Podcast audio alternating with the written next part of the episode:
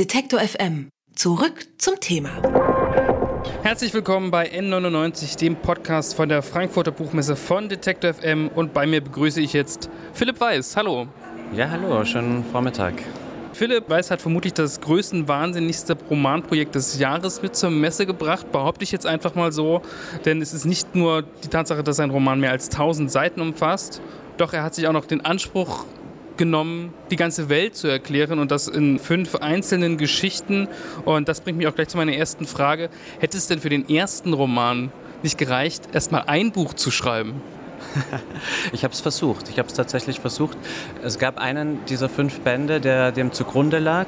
Ich habe dann glücklicher oder unglücklicherweise, ich kann es nicht sagen, eine Pause eingelegt, als ich zu drei Viertel mit diesem einen Band fertig war und habe eineinhalb Jahre fürs Theater gearbeitet, kam dann zurück, habe dann nochmal drauf geblickt und dachte, ach, da ist doch noch viel mehr drinnen. Noch dazu im Theater ist es ja so, man ist mit sehr vielen Restriktionen Beschränkungen, man, äh, ja, äh, es braucht alles Geld, jede Idee, die etwas über die Schranken geht, äh, wird einem gleich mal ausgeredet. Das heißt, es hatte sich ein gewisser Furor in mir angestaut. Dann war ich in der Falle gleichermaßen so und hab dann, war dann jahrelang damit äh, beschäftigt, mich da wieder herauszuschreiben.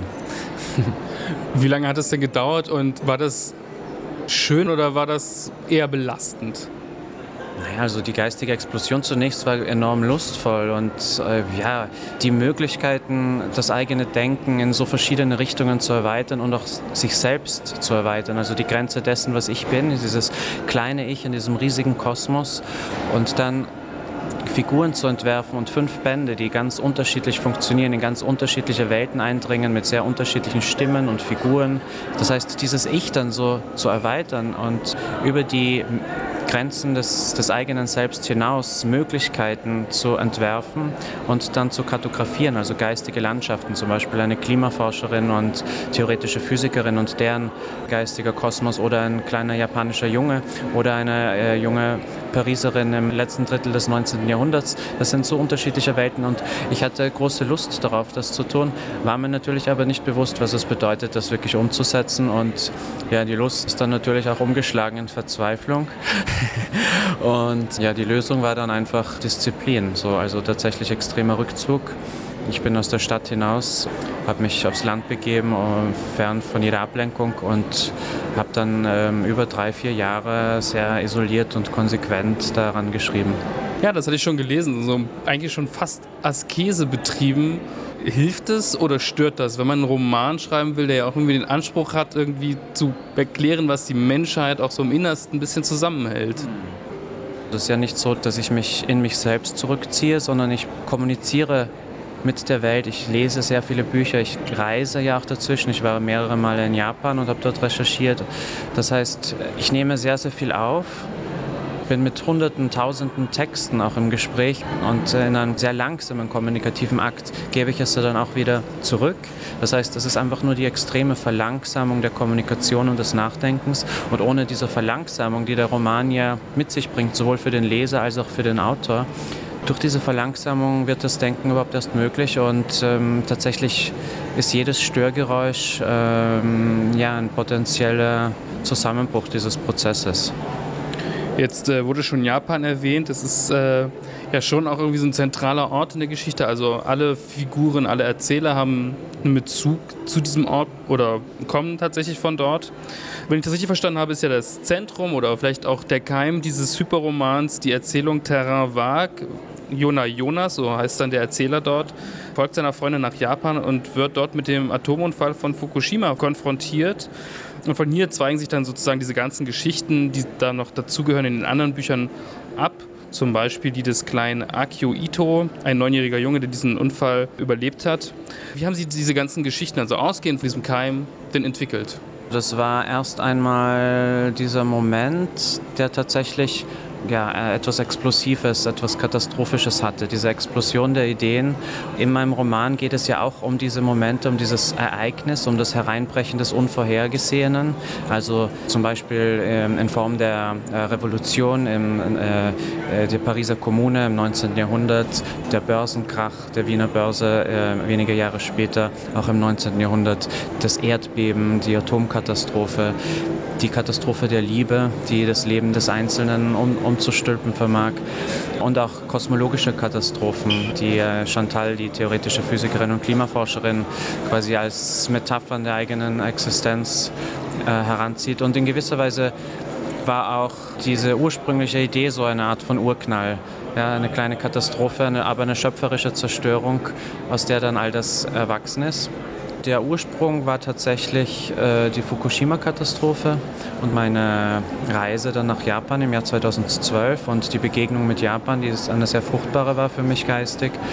Dann wusste ich, ja, da steckt aber noch viel mehr drin. Ich möchte die Frage stellen, ja, wie ist diese Welt entstanden, an der wir heute existieren? Was sind quasi ihre Grundlagen? Und da hat es Sinn gemacht, ins 19. Jahrhundert zurückzugehen, in dem Jahrhundert, in dem sich quasi die Aufklärung materialisiert, in dem ganz viel Grund gelegt wird davon, was unsere heutige Welt prägt, der Aufstieg des Bürgertums, der Beginn der modernen Demokratie, der Kapitalismus, die Globalisierung, der, der Kolonialismus, die großen ähm, emanzipatorischen Bewegungen, die Arbeiterbewegung, die Frauenbewegung etc. Und dann habe ich halt geschaut, ja, was passiert in dieser Zeit auch in Japan und das ist ganz, ganz faszinierend, nämlich die sogenannte Meiji-Restauration, das heißt nach 250 Jahren der Isolation, in der Japan sich abgeschottet hat, kommt die westliche Übermacht militärisch und technologisch und zwingt Japan zu der Öffnung Mitte des 19. Jahrhunderts und dann kommt es zu einer völligen ja, Umgestaltung da kulminiert einfach sehr viel, da konzentriert sich, da, da steckt für mich auch ein Keim. Und das war jetzt nur ein Beispiel, aber auf diese Weise habe ich mir Stück für Stück dann diese Bände konzipiert. Es gibt viele Themen, das haben wir jetzt gerade schon mitbekommen. Ich greife jetzt mal eins raus, weil das, glaube ich, besonders virulent ist aktuell. Der Klimawandel, die sich verändernde Natur, weil es geht ja um diese Beziehung Mensch, Maschine, Natur. Und Sie erzählen ja schon recht klar, wie der Mensch nach und nach die Natur verändert aktiv oder passiv. Was bedeutet es denn für Sie, wenn Sie sehen, dass so viele Menschen den Klimawandel auch so offen leugnen, auch in Machtpositionen so offen den Klimawandel leugnen? Dem zugrunde liegend ist ja eine große Verdrängung. Also die Leugnung, die ist quasi nochmal die Spitze. Viel problematischer finde ich ja diese Trennung von Wissen und Handeln. Also all die vielen Menschen, die eigentlich wissen, was passiert, die eigentlich wissen, dass wir gerade im Grunde vom 30. Stockwerk gesprungen sind und irgendwie noch den naiven Glauben haben, bis wir unten aufkommen, wird uns schon irgendetwas einfallen.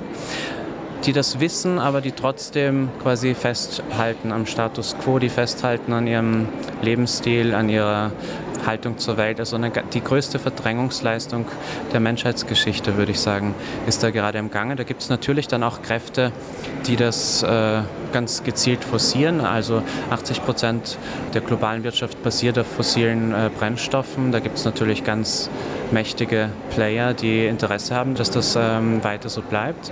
Aber gleichzeitig frage ich mich natürlich auch oft, ja, wie kommt es dazu? Wie kann das sein? Und ich glaube, dass tatsächlich auch evolutionär erklärbar ist, so, dass nämlich unsere Gehirne über Millionen Jahren quasi auf das Unmittelbare getrimmt wurden, nämlich wir reagieren auf die Gefahr, ein Tiger kommt, wir laufen davon, wir reagieren aber nicht auf das Risiko. Das Risiko ist abstrakt. Und wir können zwar in den Nachrichten hören, wir können von Wissenschaftlern ähm, furchtbare Szenarien und Warnungen präsentiert bekommen, aber wir schauen aus dem Fenster und die Sonne scheint, die Vögel zwitschern und wir denken, alles ist gut so. Das ist, glaube ich, eine Eigenschaft, die evolutionär sehr viel Sinn hatte, aber die in unserer komplexen Welt heute nicht mehr überlebensfähig ist. So.